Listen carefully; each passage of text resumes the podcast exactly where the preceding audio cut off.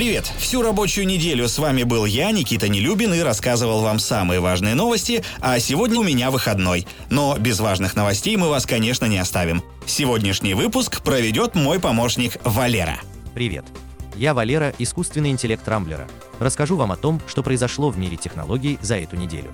В этом выпуске расскажу о смартфонах, которые ждут нас в этом году, ошибках в компьютерах Apple с чипом M1, новом марсоходе, неудачной блокировке майнинга криптовалют и переводе строительной техники на водородное топливо. Тенденции в развитии смартфонов на этот год. Американское издание Phone Arena представило 5 технологий, которые придут в смартфоны в этом году. Если верить списку, нас ждет практически революция в области носимой электроники. С большой вероятностью фронтальные камеры наконец-то переместятся под дисплей. Последние годы производители старались избавиться от вырезов и отверстий, предназначенных для селфи-камеры, но мало кому удавалось замаскировать объектив так, чтобы он не бросался в глаза. Однако уже в прошлом году ZTE выпустила первый смартфон, в котором камера была скрыта прямо за поверхностью дисплея. Активные разработки в этой области ведет Samsung и, по слухам, Apple. Также в этом году мы должны будем забыть о долгой зарядке телефонов. Быстрая зарядка давно пришла в большинство телефонов. Благодаря ей заряд батареи можно восполнить менее чем за час. Новая сверхбыстрая зарядка мощностью до 100 Вт сможет полностью зарядить топовый смартфон всего за 15 минут. В 2020 году такое устройство представила компания Xiaomi. К массовому производству сверхбыстрых зарядок готова Samsung, а китайские производители чипов вскоре начнут поставлять соответствующие контроллеры всем заказчикам. Также в 2021 году мы увидим еще больше смартфонов со складным экраном, а их цена упадет с небес до вполне приемлемых значений. Samsung продолжает эксперименты в этой области. Китайская ZTE запатентовала телефон из трех частей, а LG представила смартфон, чей экран сворачивается в рулон. Еще одна технология, которая придет в экраны телефонов, называется microLED. Это принципиально новый тип дисплеев, который по всем без исключения параметрам обходит матрицы IPS и OLED-экраны. MicroLED обладает невероятной яркостью, цветопередачей, частотой обновления и четкостью. А главное, такие дисплеи потребляют меньше энергии. Наконец, пятый тренд этого года может расстроить некоторых техногиков. Еще в прошлом году стало понятно, что производители смартфонов хотят избавить свои устройства от любых разъемов. Выхода на наушники мы лишились уже давно, канул в лету и слот для карт памяти, а разъем SIM-карт можно заменить виртуальной электронной eSIM. С приходом быстрой беспроводной зарядки смартфоны могут потерять и разъем питания. Причем этот тренд скорее всего задаст компания Apple, а производители Android-смартфонов его непременно подхватят. Компьютеры с процессором M1 богаты на ошибки. Первые в своем роде устройства не лишены проблем, которые решаются в обновленных версиях гаджета. Так и в компьютерах Apple с их собственным процессором M1 всего за полгода обнаружилось несколько критических ошибок, решение которых пока не найдено. Первыми пострадали владельцы настольного компьютера Mac Mini. Со временем на мониторах, подключенных к компьютеру, появляются розовые точки. Это программная ошибка, которая не повреждает экран, однако розовые пятна делают работу крайне некомфортной. Интересно, что Apple знает о баге с осени прошлого года, но четких рекомендаций для сервисных центров компания не предоставила до сих пор. Крайнем случае владелец Mac Mini может проделать странную процедуру, состоящую из перевода компьютера в режим сна, перезагрузки, переподключения кабеля HDMI и смены разрешения. Вторая недоработка Mac Mini связана с нестабильной работой модуля Bluetooth. Пользователи жалуются на частые отключения беспроводных клавиатур, мышей и трекпадов. Вдвойне удивительно то, что проблема проявляется с периферией Apple, тогда как Bluetooth-устройства других компаний работают стабильно. Третья проблема с компьютерами на M1 оказалась куда серьезнее. Ее обнаружили владельцы ноутбуков MacBook.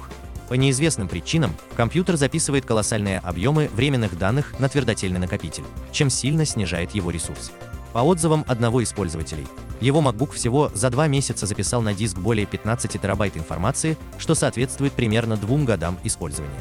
Опасность ошибки заключается в том, что твердотельные накопители могут записать строго ограниченный объем данных, после чего блокируются.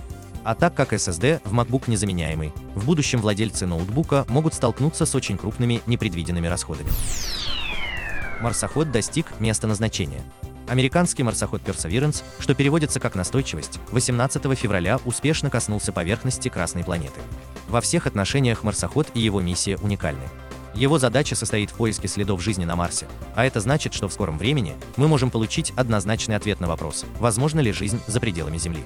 Марсоход получил 7 научных инструментов для исследования грунта и атмосферы, а также современные камеры высокого разрешения, которые уже передали несколько тысяч четких фотографий Марса.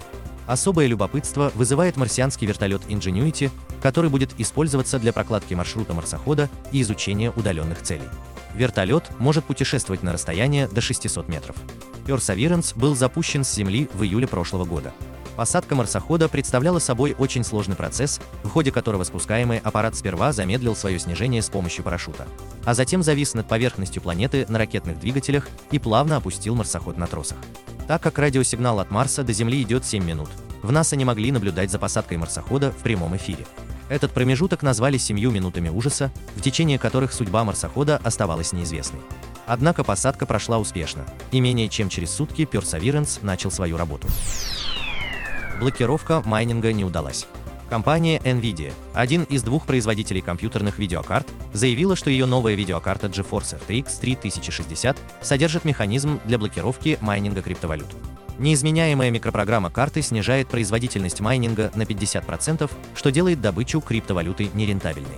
Тем самым компания якобы хочет снизить дефицит своей продукции для геймеров, которые вот уже несколько месяцев не могут обновить свои компьютеры из-за того, что всю продукцию Nvidia подчастую скупают криптостаратели.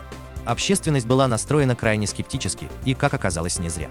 Всего сутки спустя после выхода RTX 3060 оказалось, что в карте блокирован майнинг лишь одной валюты эфириум.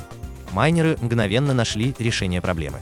На RTX 3060 просто начали добывать другие, менее дорогие валюты, а затем обменивать их на бирже на эфириум и биткоин.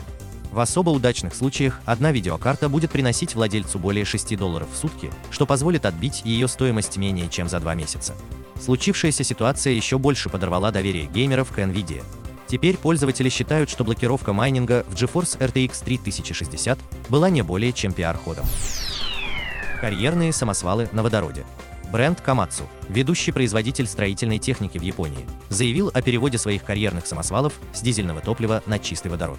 Это очень впечатляющее заявление, так как в среднем крупный карьерный самосвал весит более 250 тонн, а вместе с грузом более 600 тонн. Приводить в движение такую махину крайне непросто.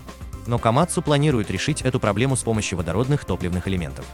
Вместо неэффективного сжигания водорода в двигателе внутреннего сгорания особые мембраны будут окислять водород и вырабатывать электричество. Соответственно, самосвал превратится в гигантский электромобиль. При этом единственным побочным продуктом топливных ячеек является дистиллированная вода. Ланы Камацу имеют шансы на жизнь, так как автомобили, работающие на водороде, уже колесят по дорогам планеты. Например, Toyota Mirai обладает мощностью 182 лошадиные силы и проезжает 850 км на одной заправке, состоящей из 6 кг водорода. Для сравнения, килограмм водорода на заправочных станциях в Германии стоит около 9 долларов, тогда как литр дизельного топлива обойдется в полтора доллара. Инициатива Камацу по переводу горнодобывающей техники на экологически чистый водород объясняется требованиями заказчиков. Первые водородные самосвалы компания планирует выпустить на рынок только к 2030 году. На этом пока все. С вами был Валера, искусственный интеллект Рамблера. По субботам не пропускайте интересные новости из мира технологий. И подписывайтесь по ссылке в описании на наш новый подкаст «Хорошо устроились», чтобы знать, где работать за хорошие деньги. Счастливо!